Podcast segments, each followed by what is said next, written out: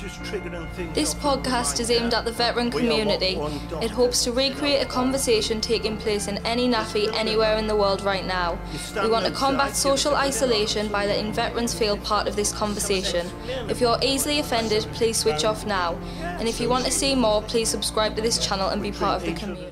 Hello, everyone, and welcome to Veterans in Crisis podcast. Uh, today we have Joseph Mitcham. Uh, Joseph is a servant soldier still, but he's also an author, so he's going to be telling us all about his new book uh, later on. Thanks, Joseph.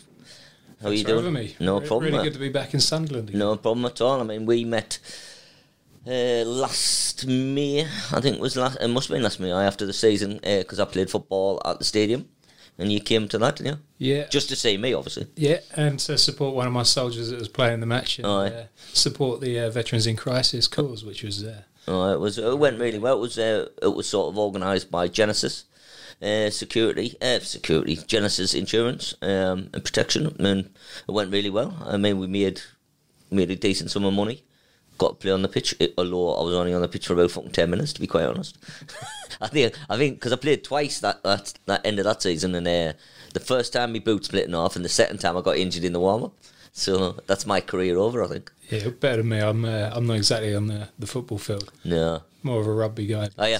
yeah. I've, I've had to knock that on the head as well. Have you? So, yeah, I found out I had a stroke, so I. Uh, You had a stroke. boots. Yeah, um, only found out about it. Came back from Afghanistan. You know how you have to do your hearing test when you return. Um, failed the hearing test, so they sent me down to to have my ear canals checked for cancer, um, which involved an MRI scan. And the MRI image came back, and they said your ear canal's fine, but um, yeah, you've had a stroke at some time in your life. Aye. And uh, you, how did you not know then? Oh, it's obviously a very minor thing. Yeah, well, apparently one in four of us has got a, a PFO. They call it. Oh, fuck, there's only three of us in this room. Guy. Thank God for that.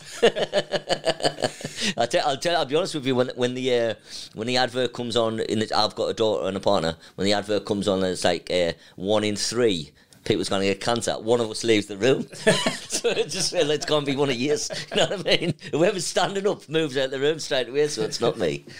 yeah, so I don't know if that happened while I was serving or um, before, because I had no symptoms or any any any idea it happened. All right. Like when I- when they said, "Oh, yeah, you've had a stroke," I thought they, they showed me the image. You know, it'll be some tiny little black mark or something. There's a whole like left side of my brain's got this shadow over it. All right. Yeah. I don't know. Like, what what is a a, a stroke? So it's where something blocks one of the the, the blood vessels in your brain. Um, most commonly, it comes from having a hole in the heart, which um, I found out I'd had. Um, You'd had. Yeah, so I, I must have had the hole in the heart from birth. And what happens is when you when your body's under strain, that hole kind of opens up, and it's like a like having a hole in your exhaust. It loses pressure. So Right. it probably explains why I don't do very good PFA time and really struggle on the mile and a half. But um, yeah, that, that that sort of blood escapes and it goes up, and instead of going through your lungs and being filtered before it goes around your body like normal blood flow would, um, some of that blood goes straight up into your brain. And if there happens to be the tiniest little blood clot in that blood, then um, yeah, it, it blocks one of those small canals in your brain and starves part of your brain of, of the oxygen. Jesus, man. So, So, you've yeah. been lucky, really, haven't you? Yeah. I mean, people always think you're unlucky when things like this happen, but you've been lucky as well. Proper lucky, You know? If any, if if people are listening and it sounds really windy, it's because the ERV is in the Anne Frank suite, so we're right at the top. Um, the wind is really bad today, so I apologise if the sound sounds like that. But just think what Anne Frank had to put up with. you know what I mean? So, um, if we start off, where were you born?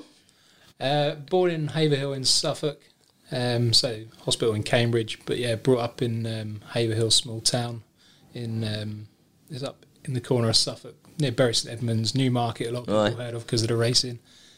Um, but yeah, just a nice little town that was a bit of a London overspill. Uh, so I got what is described as a combined Cockney accent. Oh, Um, lo- lots of people moved after the war, or lots of people during the war um, were evacuated to, to East Anglia. Um, my grandparents on my mum's side were, were some of those people, and then after the war, they um, they decided to get back there. Um, so there's loads of sort of Londoners moved out into to sort of the, the sort of farming villages and, and small towns. so what was it like growing up there then? Um, yeah, it's nice. Um, first few years was in a, a little village called Kedington, um, and then my parents split up when I was about four. Uh, so moved into Haverhill into a sort of council house, council house sort of scenario. Um, just grew up there with my little brother, um, my mum, and then stepdad came along, and he's been with mum since. Aye. It's nice when you live in the countryside type, isn't it? Though, so especially, I mean, people who join the army, that's you, you- that's what you love, you know. Yeah. So, I mean, I, I obviously lived in, lived in Sunderland as a child, but the housing estate I lived in when I was a young child was brand new, so it was all fields and everything round there. So Yeah. it was just out first thing in the morning, didn't come back till the lights come on and the street lights. Yeah. Or your mum shouted in for your tea. You know what I mean? It was great. I mean, you, kids can't do that now, can they? No. And, uh, it's just a shame, but Yeah, we're, we're quite lucky where we live at the moment in Yarm. Uh, we, we're right on the outside of the town, so there's plenty of. Uh, we're walking distance from the fields, right on a park. So what's Yarm like? I mean, we have uh, Grant Leadbitter, Sunderland footballer, he used to play for Middlesbrough. I think he lives down there as well. Yeah, it's beautiful. I uh, I actually came up to Yarm for a weekend with my civvy mates before I joined the army when I was 18, 19. Um, and Yarm always used to win uh, like the best high street to go for a drink uh, in the FHM magazine. All right? So a load of my mates went, all right, we'll do New Year's Eve there. So we, we booked up for a hotel, got tickets to the Tall Trees. Tall trees where I used to go on there. And um, yeah, so 210 miles up the road for a night out. All right. What, what year was that when you went to Tall Trees? Oh, it must have been.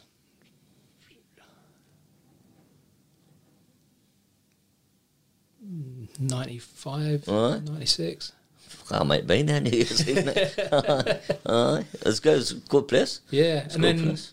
as funnily enough, I one of my jobs with the army was the I was the adjutant of uh, 34 Signal Regiment in Brambles Farm, uh, down in Borough, and um, they no no accommodation in the officers' mess, being a reserve unit, so they put me into rented accommodation in Yarm, and uh, as soon as I went to go and look for my flat, I was like, I recognise this place, been here before, and uh, yeah, I kind of had that feeling when I first settled in that that's where I was going to end up right. sure enough, come to the end of my career, instant family, wife and two kids in Yarm, and uh, that's where I am. Nice one. Nice one.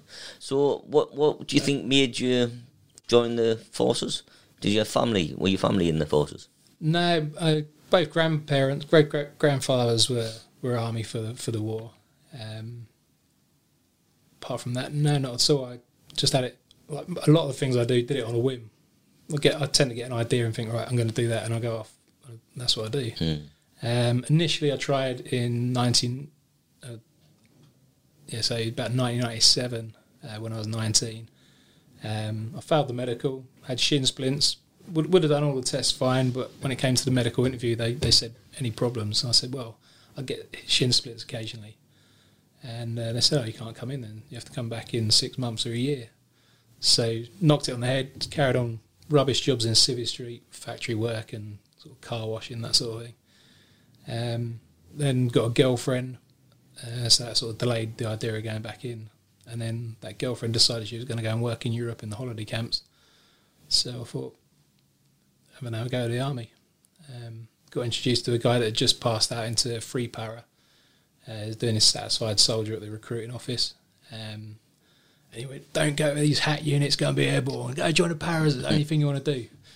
And I'd, I'd fairly good maths and English and scored high on the aptitude tests, but um, couldn't be convinced to do signals or engineers. They, I said, I'm going paras and that's it. So, uh, yeah, went in and joined, uh, went to one para after training. Um, had my basic A levels, two E's, worst possible A levels you can get, um, and that's the minimum requirement for getting to Sandhurst. So, uh, chain of command at one para said, get yourself off to Sandhurst, see if you can get in there.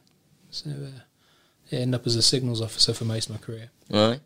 Well, so did you did you do anything when you were in the powers? Like, did you serve anywhere then before you went to the Yeah, to well, become I, an officer? I joined the battalion when it was still in Aldershot. Um, and then from Aldershot, we did three weeks on Sierra Leone or Palliser. Uh, so that was most of the battalion, less A Company here in Jamaica. Uh, so we did three months, uh, sorry, three weeks of um, getting British passport holders and those with the right to leave out and uh, give the West Side boys a bit of a bloody nose. Mm. Um, and then came came back, and then we moved to Dover. Um, I can't remember how long the gap was, but then there was that Royal Irish Rangers rescue, Mhm. And a company had just come back from where they'd been. They'd been in Jamaica, and because they'd had lots of um, live firing on the ranges, they were selected to go off and back up the SAS for the rescue. Um, I think that had a lot to do with one para being the unit that was put forward to be the Special Forces Support Group, SFS, SFSG as it is now. Um, and the, the guys did a great job there. Mm, I, I, I, met someone who was uh, the, uh, Irish, in Irish. Like I did some stuff at the university. Like, tell us some terrible tales about that. Like yeah, terrible, like horrendous, terrible. Like I mean, he, he suffered really badly through it. You know, and you when you read about things, it's completely different when someone tells you. You know, it was actually there. Yeah. You know, because it, it, when you read it off printed, you think, ah, did that happen? You know what I mean? But, but somebody actually telling you when it was there, like, yeah. you know, the hairs on the back of my head, neck was standing up. Like, it was so. Anyway, so from there, uh, you went to Sandhurst, I. Yeah, did the year, which was a fantastic experience. Um, after doing basic training for the paras, um, it was wouldn't call it a holiday park, but it was much more relaxed, Mm. much more, but also intense in a different way. Um, obviously, a lot more taxing on the brain. Um, and I decided I want to get into boxing as well. I couldn't get into the one para boxing team. Um, yeah, a bit of a um, sort of a closed group, and had to be proper nails to get Mm. into that. Um, but Sandhurst, I put myself forward and got into the boxing training.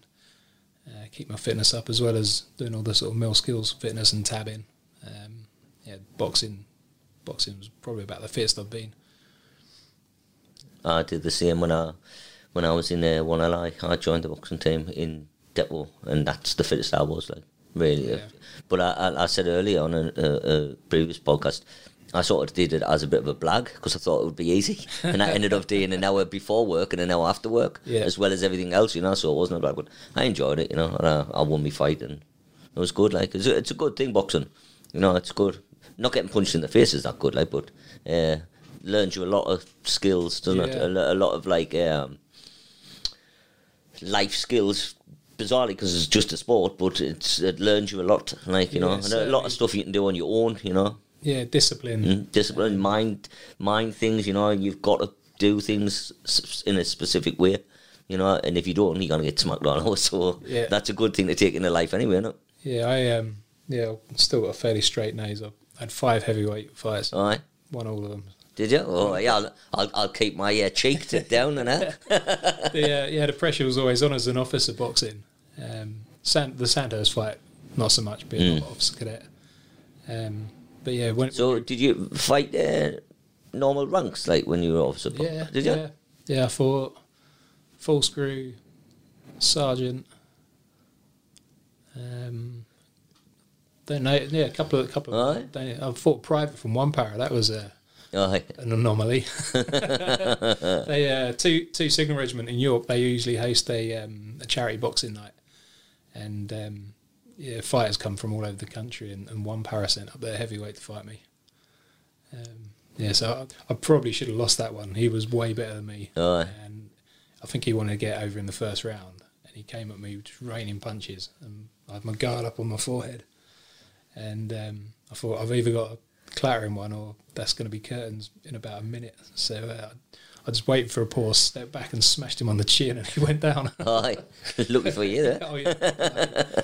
and uh, that, that, he got back up. He was fine, and but he'd sort of taken the wind out of his sails. Um, yeah, and I, I kind of bossed him on from there. Nice one. So what what what do you think was the sort of best part of being an officer? Obviously, because I was never an officer, so Um, I think it's being able to look after your blokes, and that's still the case now. Um, the biggest responsibility I think you have as an officer is reporting to, or the the MS side we call it military secretary is looking after people's careers. So the biggest part of that is probably the report at the end of the year, the the SJAR report. Um, but as well as that, it's the career management between those reports. So setting their objectives at the start of the year, making sure they know what they're supposed to be doing um, getting them on the courses they need to be eligible for promotion. Um, if, I, I'm guessing a lot of soldiers that come out before their time is probably because they haven't had proper MS support from their chain of command. So Mm. I always try and make that the biggest priority I have, and then everything after that's a bonus.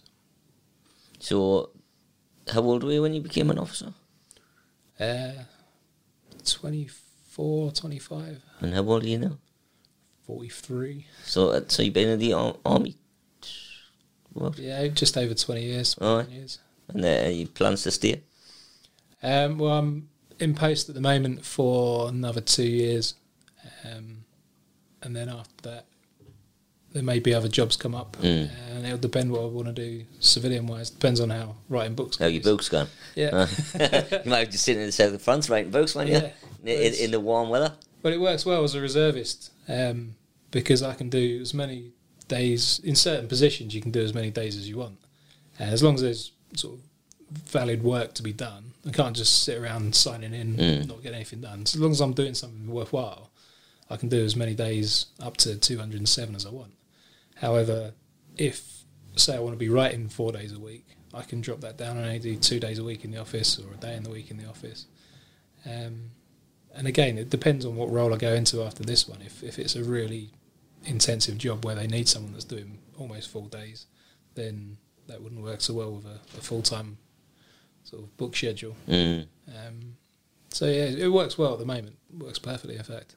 What do you think um, if you had to go back when you were, I was going to say servant soldier, when you were not an officer? Regular. Yes. Or- or, when, um, when you when you rank. oh the rank guy. I was trying. I was trying to, you know, I'm trying to be politically correct and just say something. But when you weren't an officer, what do you reckon was the best parts parts of your uh, career? Uh, it, it was very brief. Obviously, basic training was a big chunk of that. Um, camaraderie in that platoon, uh, six four eight platoon, uh, for the the paras that know. Um, fantastic seeing people get through, uh, other people fall by the wayside, and seeing why they fell by the wayside. Um, I say I, I didn't find it easy by any means. One of the biggest, stronger guys, but like I say, with a hole in the heart, trying to do P Mm. company and all those tests, I didn't realise why. I thought I was just lazy, Knackered. knackered, useless. Uh, so no matter how hard I train, I always found it really, really hard. And having a hole in the heart, not having that back pressure on the blood, explains why I struggled on events like the log, the, the two miler, the, the shorter, faster events.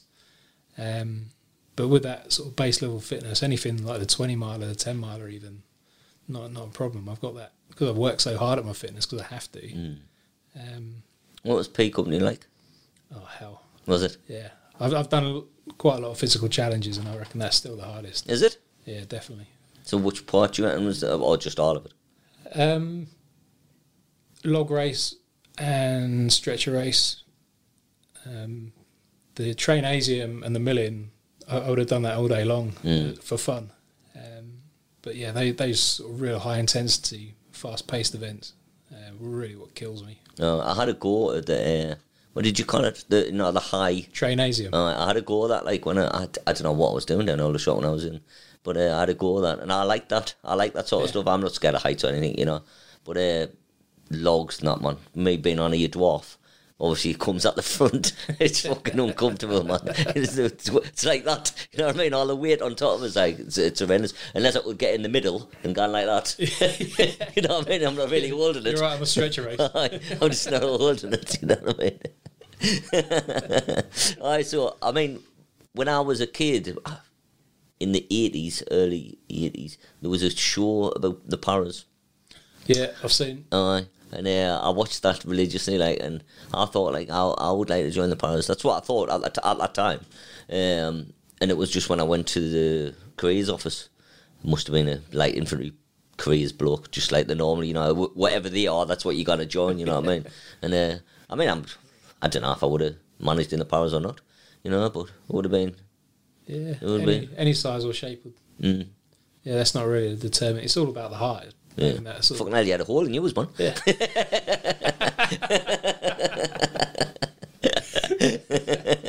So did you that your hole in the heart was that diagnosed when you were in? So did they not say you had to get out? No, that, that came up. Um, yeah, I say it was after the the uh, stroke diagnosis Alright. and the further investigations. Why why has he had a stroke? Um, most likely hole in the heart. So they check my. I went, went for the check for the hole in the heart. They have to put this thing down your throat, and they, you know, like the cardiogram. Uh, you, you, when you're ultrasound for a baby, they did the same thing, but from inside your your throat. Um, and they because it's the closest they can get to the heart. So they they sent me this letter saying, "Yeah, turn up at this time, no eating three hours before." So like three hours and one minute before, I was throwing down as much as you can, as much as I could. Anyway, they put this thing down. And I was like half out. I don't know if it was gas or drug, whatever, whatever drug it was that sort of put me off to sleep. And I've got vague recollections of just throwing up all over this room when. I tried. They just about got enough imagery in my heart before I puked up all over the place. They're horrible. But you just oh. even the thought of it. Down the It's, no, it's not for me. That like. so you um, when you when you were an officer and you went to the signals. Yeah, I decided the paras was my sort of physical challenge, mm. and so I thought something a bit more cerebral. So obviously the the Sandhurst pushed me a little bit. Um, got through that by the skin of my teeth, and then I, I looked at a technical corps.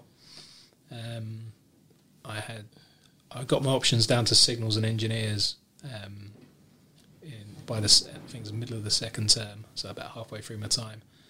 Um, and then it came to the interview process. I had my signals interview first, and I passed that. Told I provisionally got a place.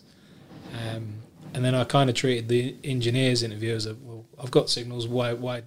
Why should I come to you? Mm. they went well if you got signals, sounds like you're happy with that. Off you go. And so that that was that. It was a fairly short interview. So really short. two minutes, mate. Get out. Um, you think you are? Do you want to uh, explain just for anyone who's not military and uh, watching? Because we do get people who are not military. Um, just exactly what the signals do. Yeah. So the Royal Signals are the the communications arm of the of the army. Um, they obviously we have radios. Every, every unit pretty much has radios, so the troops can talk to each other at sort of unit level. Um, some cap badges have rear link detachments, which can be provided by Royal Signals, um, normally headed up by a sergeant, and that is the sort of lower level of what we do in terms of getting the sort of trunk communications back into the higher formation. But really, for us, it's at brigade and divisional level uh, communications, so high capacity data networks. We're, they say we're like the British Telecom of. Oh yeah, that's what I was going to describe army. it like. Yeah, British Telecom. Right.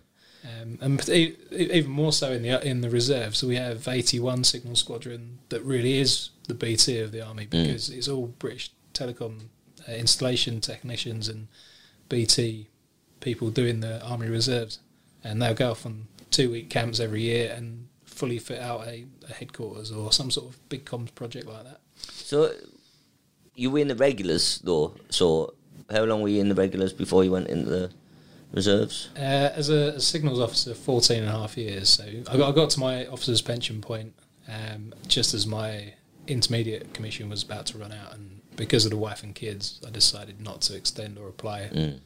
apply to extend, and it just ran out naturally. I hit my pension, and uh, yeah, came up to lovely Sunderland to work. Oh, good, right? Fucking hell, it's a brilliant placement. It's a bit windy at the minute. Like. Yeah. Um, in your 14 years, what was your standout moment, do you think? Or you stand out, I always like to ask where people were posted because you normally get a decent story out of someone where they were posted, you know? Yeah, best best posting for me was 216 Parachute Signal Squadron. That that was the fantastic, um, the best of both worlds. They had the technical, keen soldiers of the signals who were also para-trained, or a lot of them were para-trained. Um, so the time I got to spend with the, the airborne signalers is, is something else. Um, and I go back every year I can. I go back to the Caythorpe reunion down near Grantham. Um, we get looked after by the villagers. Uh, back in World War Two, uh, Caythorpe was where the airborne signalers from one and six divs formed up, and because of the long planning timelines, they ended up staying around that village for weeks and weeks. Um, barracks wasn't big enough, so some of the soldiers ended up living uh, with the villagers, um, and we've had that connection going all the way back. Uh, so if, I think the first reunion was about 1981, but every year since then we've we've tried to jump in to the DZ that's still there on the Thursday and the oh, oh sorry the Friday and the Saturday. Uh, the Friday night's just a huge session. Um, some some people go off and they go to a, a special dinner for old villagers. Um, squadron members and veterans. And then the Saturday's a huge big fete. They have the para lob in in the morning. Um, the squadron football team plays the village football team. Um, really big family fun occasion. I think the Wagon and Horses pub makes more in that weekend than it does for about six months of the year. um, yeah, it's just a, just a gleaming weekend to catch up with old mates. And what about your actual, um, like, say, country or operation or anything? What, what would you think would be a standout? Yeah, game probably with 216, um, Op Herrick 4, 2006. Um, that was the. I, I was detached from the squadron, thank God, because I would have been the nighttime ops officer at the 16 Brigade headquarters, which would have been toilet. So um, I was detached to go off with um, the, the command group from 7RHA, or 7 Para, as some people Yeah. like to call it. And um, so we, we mentor, we were the first OMLT operational mentor and liaison team to, to work with the Afghan National Army, taken over from American reservists who, who had a small staff there as the soldiers started coming from their training, and basically built a whole brigade um, from, I think there's less than a battalion's worth uh, when we arrived. Um, and through that tour, uh, as they were sort of trained up and become competent, we started taking them out on the on the ground in platoon size strength with a couple of our mentors. Um, and they were going out to places like the big names everyone knows now, Sangin, Kajaki, Musa Qala, all those kinds of sort of areas. The platoon would end up inevitably getting into a, up, stir, stir, stirring up a hornet's nest with the Taliban. Uh, they'd send out a couple of Chinooks full of free para and blitz the place, and then establish um, a sort of a forward operating, operating base. Um, so yeah, mentoring those those soldiers, and then I, I went up on a big convoy. We took a load of vehicles up to Sangin to FOB Robinson, uh, and while I was up there, we, we ended up going out on the ground to try and track down a, a lost uh, UAV, and um, we ended up getting a Taliban ambush on the way back in from that. Um, and that was the kind of moment, you know, a lot of people join the army to Mm. see if they've got the Yeah. guts to, to do stuff, and that that was my time where I sort of proved to myself that I was a good soldier. Mm. Um, so that that is the big standout memory. That is the reason people join the army, isn't it? Yeah. You know, it sounds mental, doesn't it? But that is the reason that you know you want something like that to happen, and it, it's scary when it happens. But you know, the I don't know. It's a I don't know what the feeling you would describe the feeling, but it's it's scary, but it's exciting, and uh, you know, and you for some reason you fucking laugh. it's obviously nerves, you know. But uh, when anything's happened to me, I, I, I just laughed at it. Yeah. You know, and luckily I'm still here. So, so when you left to when you left the regulars in uh, the reserves, what was that transition like? Was it just an easy thing for you, or Yeah, it's fairly straightforward for me because I'd, I'd gone from a, a staff job at 11 Signal Brigade, um, and part of my job because I was I don't know if you know about Op Fortify, which was the regular army's um, support to recruit in the reserves. right? So it's basically my job for the, my last two years to recruit reserve units. So it would have been a bit difficult for me to get to the end and say I'm not joining after plugging it for, for two years. So, Uh, and because my experience with 34 Signal Regiment, um, going to the surviving squadron from that unit, I knew pretty much everyone there already. Um, and it was very much part time when I first started. Like I say, I, I came straight into a job in Sunderland. Very lucky. Through my resettlement, I must have applied for about 25 jobs. Only had one interview, and that was with Sunderland Council, who were about to put the tall ships event Yeah. planning process on, underway. Um, so I worked on that project for three years. Had fantastic time. It was like the most interesting staff job I could have done in the army. Probably more travel than um, I had with the army as well. Uh, because in the build-up, you have to go and represent Sunderland at all the the events um, with Sail Training International. Um, yeah, so I worked on that. I Had a great great little team there. Um, a couple of the names of that team appear in the book. Aye. Yeah, um, and it was it was phenomenal. The event did so much for the city. Um, don't know what proportion of your listeners will be from Sunderland, but that event it was it cost a lot of money. There's a bit of negative press about how much Oh, it cost. it's always negative press. Doesn't matter what happens. Go- goes with the people, people more that note happens. Yeah. People more when something happens and it costs money. Yeah. You know, there's always going to be people more.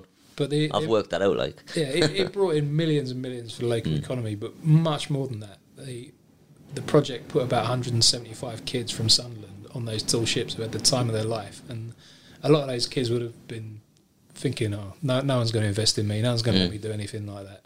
They get on these ships and they come back and they, they like change people. It's it's the classic. Oh, he's been in the army for five weeks and now he irons his clothes and tidies his bedroom, and it's, it's exactly that. It's like a condensed version of your first five weeks of training, going away on that ship, being given a bit of responsibility, being able to steer a like four hundred ton ship, Mm. um, and you come back and you open your eyes, you realise people will invest in me, and there are opportunities. Uh, it's like the classic, most undersubscribed course in the army is the Apache helicopter course, because who's going to let sig fucknuts go and fly an Mm. Apache? Well, well, people don't apply because they don't think they'll be allowed to.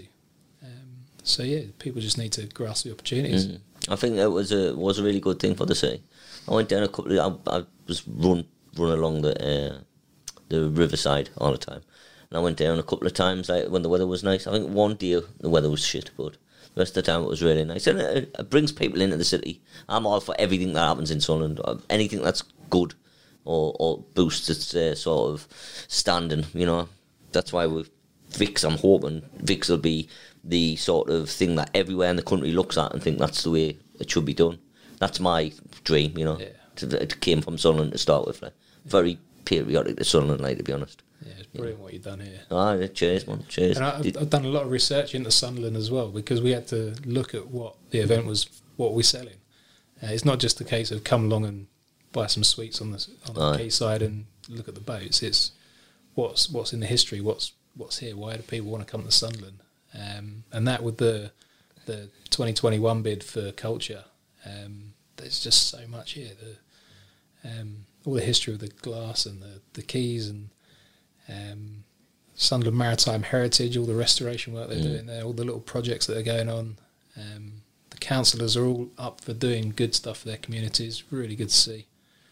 Uh, I, I, you know, people slag the council off, but they've only been good to me. You know, I, I, I speak as I find, and people have been good to us, so, you know, I'm not going to knock them for it. You know, just because me fucking bin doesn't get emptied to, to once a fortnight, you know what I mean?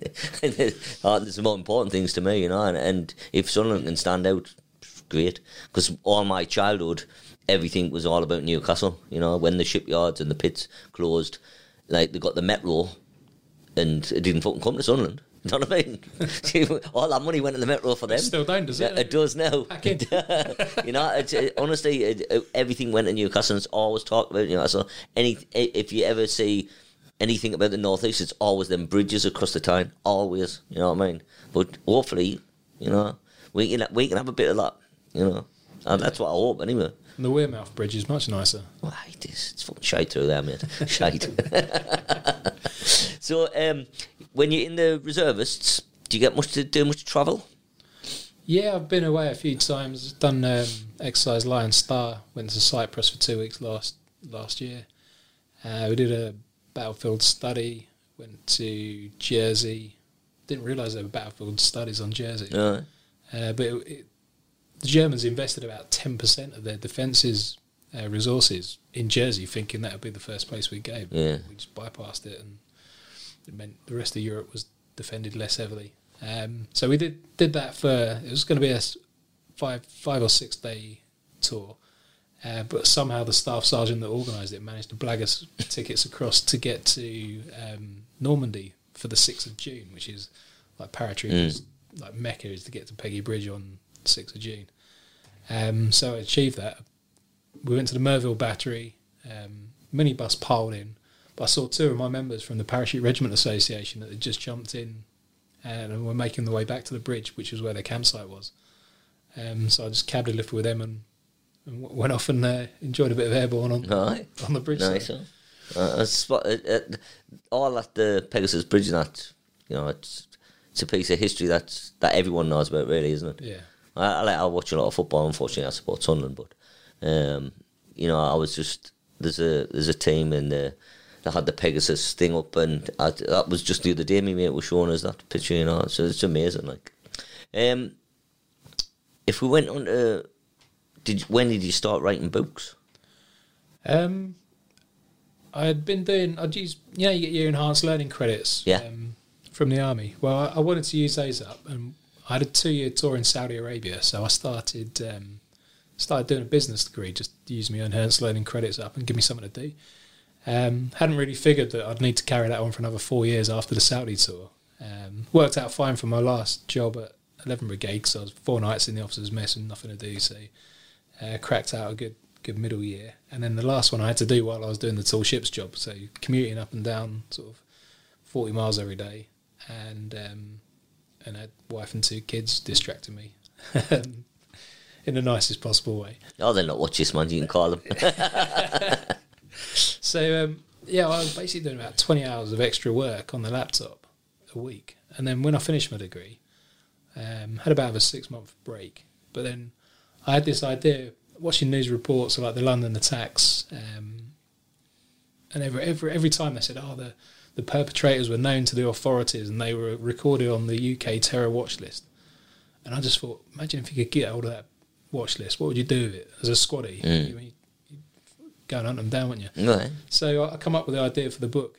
Um, and it was, I remember exactly, it was the 26th of May 2017 because it was the same night as the Ariana Grande bombing in Manchester. So um, I'd written about 500 words of notes and I'd come up with the idea and the structure of the story. And then I turned on the TV and on the news, there's bomb gone off. I was like, Jesus Christ, another one. Um, so that sort of spurred me on to carry on writing it.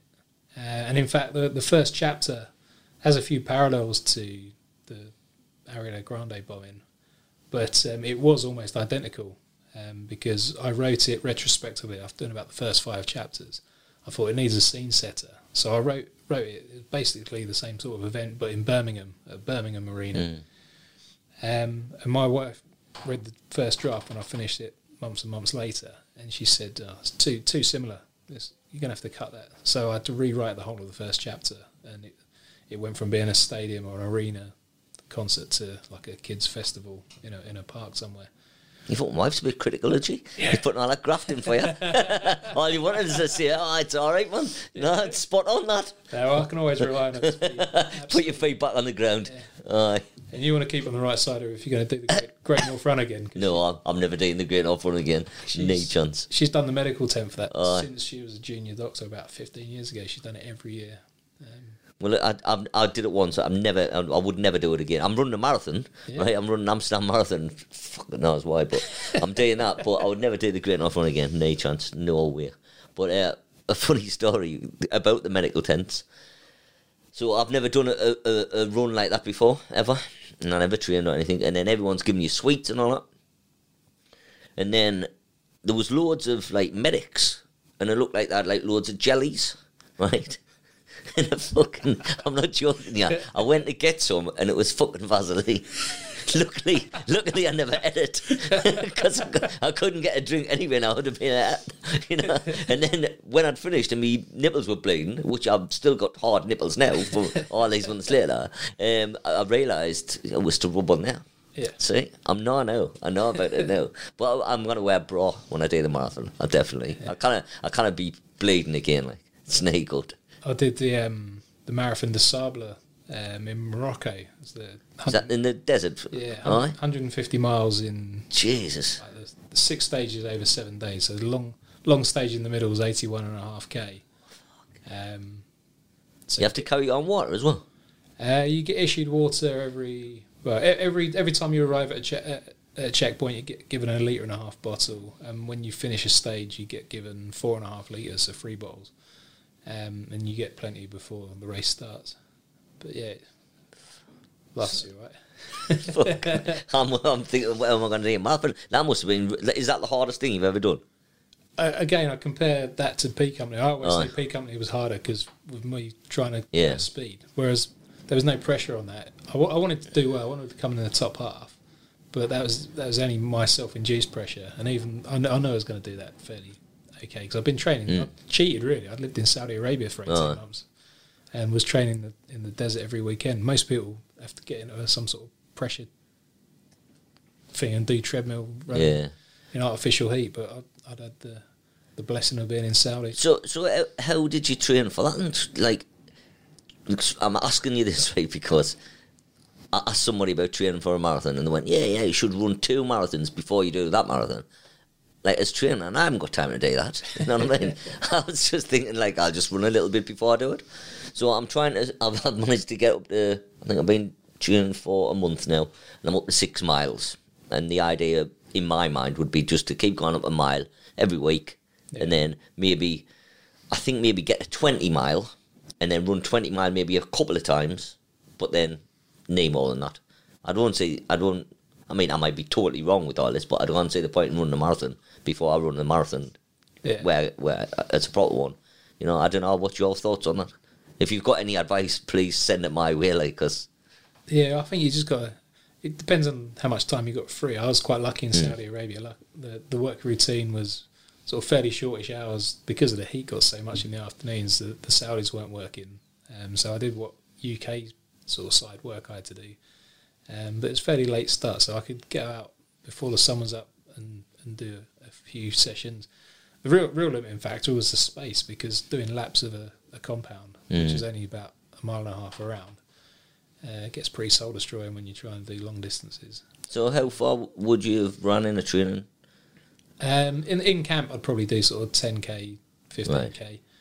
Um, then at weekends, it'd just be going out and finding routes around um, in the desert, just parking up randomly and heading off into the Ulu. So 20, 10, 10 mile, twenty mile, what? Yeah, we did. Um, I I was training with a project manager from BAE Systems. Um, he was like elite category, so well, however far I was running, he was running laps around me. Mm. Um, um, but I think we, we were doing like a marathon in a day, but sort of my steady pace.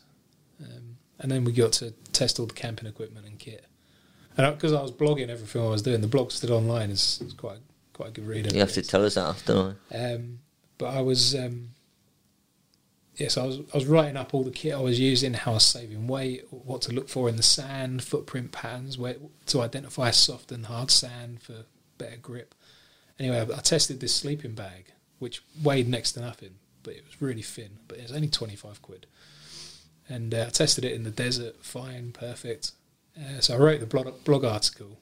A load of the guys that I ended up sharing a tent with bought the same um, sleeping bag. And it was freezing cold in Morocco. Nothing like Saudi desert. It was ice cold. Was- We were in these rubbish sleeping bags, absolutely gibbering. The, the scabby like carpets that they put in the bottom of the bivouacs. We were having to fold those over, like all fleas and camel hair and all that falling off on us. But, but that's what we're doing to keep. And yeah, yeah. I ain't Didn't bother sending that blog all right? with, with your advice. so doing that, man. I mean, that that blows my mind. I mean, I've picked uh, Amsterdam Marathon. There's two reasons. I used to smoke a lot of weed, right? But it's ten years since I stopped, so I thought do it there. But the other reason, and the real reason, was because it's fucking flat. And after, no. after seeing the Great North Run, I thought I didn't want any banks in it. So I'm hoping that plays to my strength of just running flat, you know. And I, and I, I'd be lying if I if I says I wasn't worried about it doing it. You know, I mean, I have these ideas, but like yourself, yeah, yeah, I'll do that. Yeah. And I started. I did that five couch to five k. Yeah. So I did that. I did uh, what was it called? Park run. Did park run three times, and I thought "Ah, I did that all right. So I did the ten k. Train, just did the ten k. And I thought, oh well, next year I'll do a half marathon. So I did that. That was all right. And then I thought I'll do the Great North Run. And then the natural thing was just to keep doubling it. And I thought, all right, right, I'll do a marathon. Yeah, give it a year or so, you'll be on the marathon de Sable. Fuck, I doubt it. I'll probably never run again after this marathon. Like, because now I'm starting to like just the training. People keep. I don't have to just wind us up, but they keep telling us I've got to do all this stuff and the amount of time you take. And mm. I read a blog the other day of a, a marathon thing, and it was saying, "Oh, you haven't really got time to do it, but you should be spending five, six hours a, a week on your thing." And like I do do stuff every night, but I haven't got like five hours to spare. You know, I'm busy all the time. So like you're saying about doubling it up. When I was in Qatar, I went away as a troop commander, uh, as a junior officer, did a few months in Qatar, and I I wanted to get better better abs. I wanted a six pack, so uh, I started doing one big ab session every week, and it would go on for about an hour. And I'd start the the training session with the maximum PFA sit ups I could do, like the army test sit ups. And um, so after about well, started with about 40 on the first set, 60, weeks go by, 100, 150, 200. By the end of the three months, I, I could do a thousand in one set. And then every time I went away after that, so I went off to Jamaica, I did Afghanistan, um, and I'd, I'd get up to the thousand sit ups.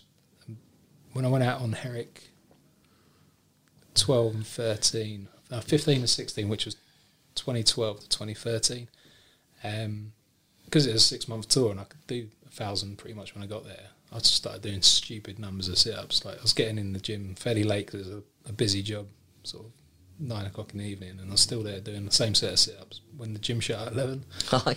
So um, I started doing sit ups with a 15 kilo plate on my chest, and I got up to 1500 with the 15 kilo plate. Without stopping. Yeah. Fucking hell. So um, I thought oh, there's got to be a way to do something for charity with with this. So um, I decided I was going to do the whole uh, lunchtime period outside Camp Bastion doing PFA sit ups, and anyone could guess how many I was going to do. Pay two dollars, dollars in Camp Bastion. Uh, pick a number between two and a half thousand and winning number gets a prize. So one of my mates worked for one of the contractors, give me an iPad as a prize. Got loads of um, money donated by the big contracting companies, um, and we raised about four thousand dollars um, from people guessing on, on the on the sort of lottery for it. Um, so I raised about six grand. I did two and a half hours of sit ups and yeah, did four thousand two hundred and sixty seven Did you? which equated to 99 PFA passes at my age. Because I think it was 43 sit-ups was a was a pass. How long did that take? So two and a half hours, yeah, 150 minutes. You must have been sore after that. Not not the abs though. No, lower back. Your back, aye, your back. I just had the thought because I've, I've, I've had back trouble myself, like, and just the thought of that, like, oh God, man. So I did a rehearsal two weeks before up at Lashkar um, in in private. Set the stopwatch, did it, and I got only got about three three thousand five hundred. I thought that's rubbish. So I started doing sprint sessions. You know the big Olympic weights. Aye. So from twenty five kilos down to five kilos. Um, so I'll pick up the twenty five kilo, do hundred as fast as I could, chuck that, have a little break. Twenty kilo, hundred as fast as I could, chuck that. 15, 10, 5, then none. So 600 sprints of 100. Or six sprints of 100. And um, yeah, I did that three times and then added about 800 onto my, my total. Fucking hell, man. Yeah, I applaud you, you know, because like I say, my back's hurting just thinking about that. Like. So, um, should we start talking about your book? Yeah, okay. Um, obviously, you mentioned it's a little bit about. Um, it's called the Watch List. It's you got the idea from the Manchester bombing. Do you want to describe it? I mean, Yeah, don't um, give too much away because they will buy it if you tell it. Tell what happens in the end. A lot of people um, think, oh, it's a book about watches. Like, I don't from, from Rolex, yeah. From, Rolexes. Yeah, and it's um, yeah. So the the first chapter's a scene setter. Big terror incident goes off, like hundreds sort of injured. Uh, Sixty eight, I think it is dead.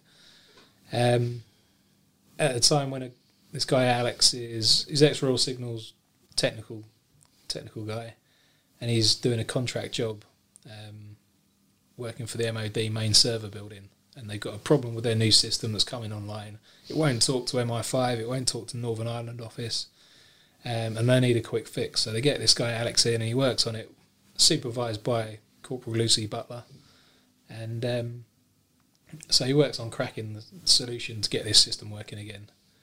And um, whilst he's letting his systems do their searches and filters and all that sort of thing, he, he starts browsing through the MI5 network because he's got access to it. And he finds this list Zulu and uh, clicks on it, and it opens up, and it's the UK terror watch list. Two, 23,000 names of potential terror suspects. And he's like, bloody hell. And um, so, yeah, he, similar sort of mindset to me. He has an idea, and that's it. He's off, and he's he's going to nick the, the watch list.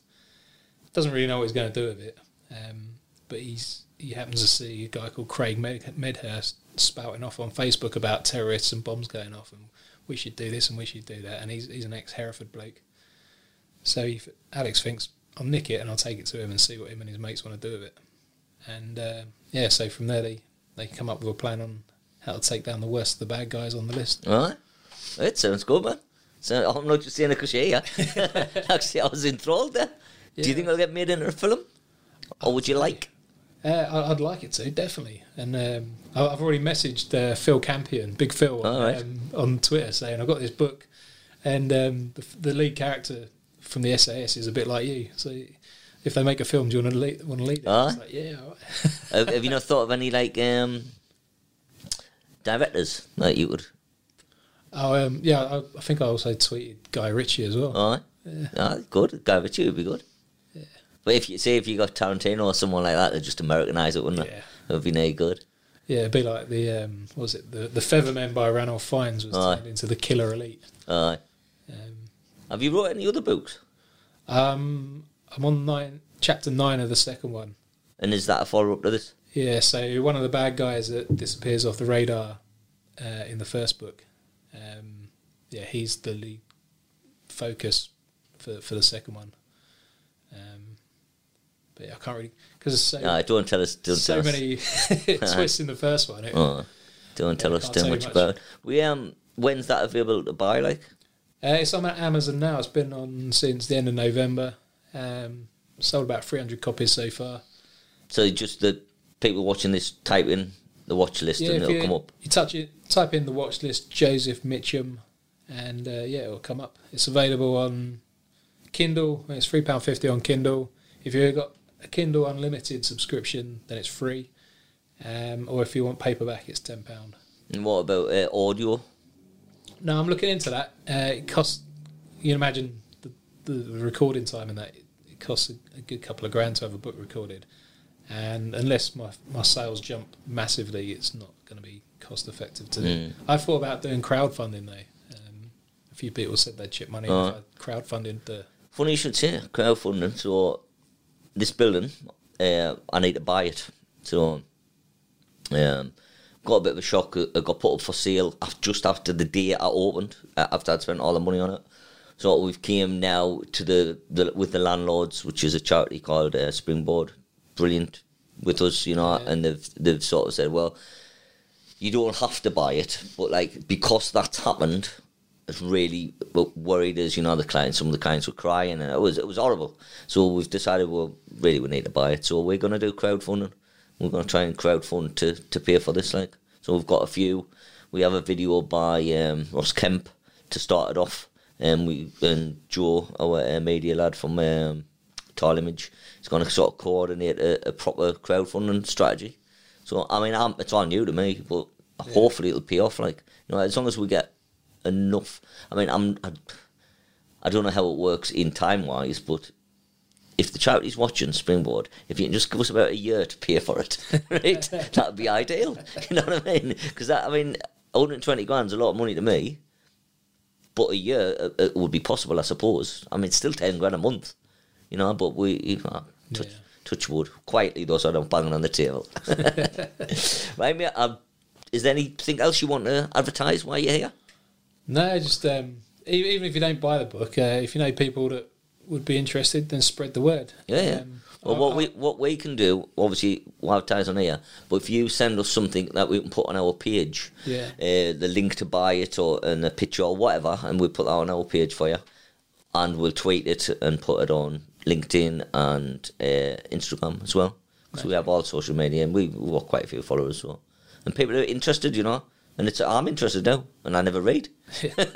Well, it's I, I I really hope it is the kind of book that can bring people to reading. 'cause. I, I never read books until I picked up The Feathermen by Ranulph Fiennes, and I read that and I was like, wow, it's really good use of my time. Um, and it, I think this storyline will hopefully snag a few people and get them into reading. Uh, Well, it, it, it's an interesting thing because you exactly right, and I, I don't know if it's just squaddies who would think that, but like if you could get that list, you know what I mean? It would, would you know, it's like the golden ticket of uh, Willy Wonka, isn't it? Yeah. Right, mate. Thank you very much for coming in. Uh, it's been a pleasure. Yeah, and anything you need from us, any help we can give you in the future, just let us know. All right. Lovely. Thanks very Thanks very much, man. Cheers. much. Yeah.